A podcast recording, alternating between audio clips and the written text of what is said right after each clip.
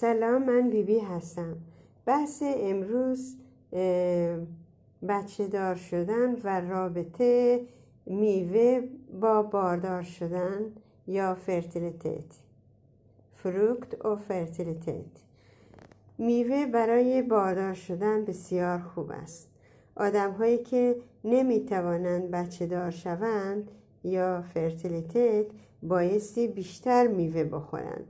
میوه از سرطان و قده در بدن که همون قده همون تومار و میوه همچنین از ورم تخمدان جلوگیری می کند که همون ایگستوک اینفلاماشون باعث میشه که بچه دار بشوید میوه برای سلامتی بسیار مهم است.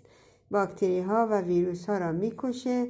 میوه ها از فراموشی یا الزایمر دمنس و بیماری اعصاب جلوگیری می‌کنه.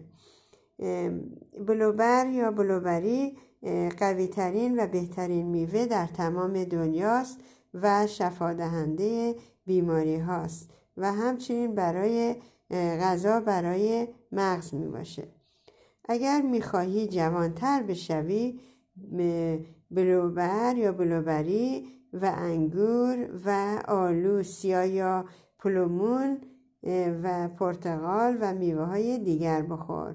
با میوه خوردن جوان بمان.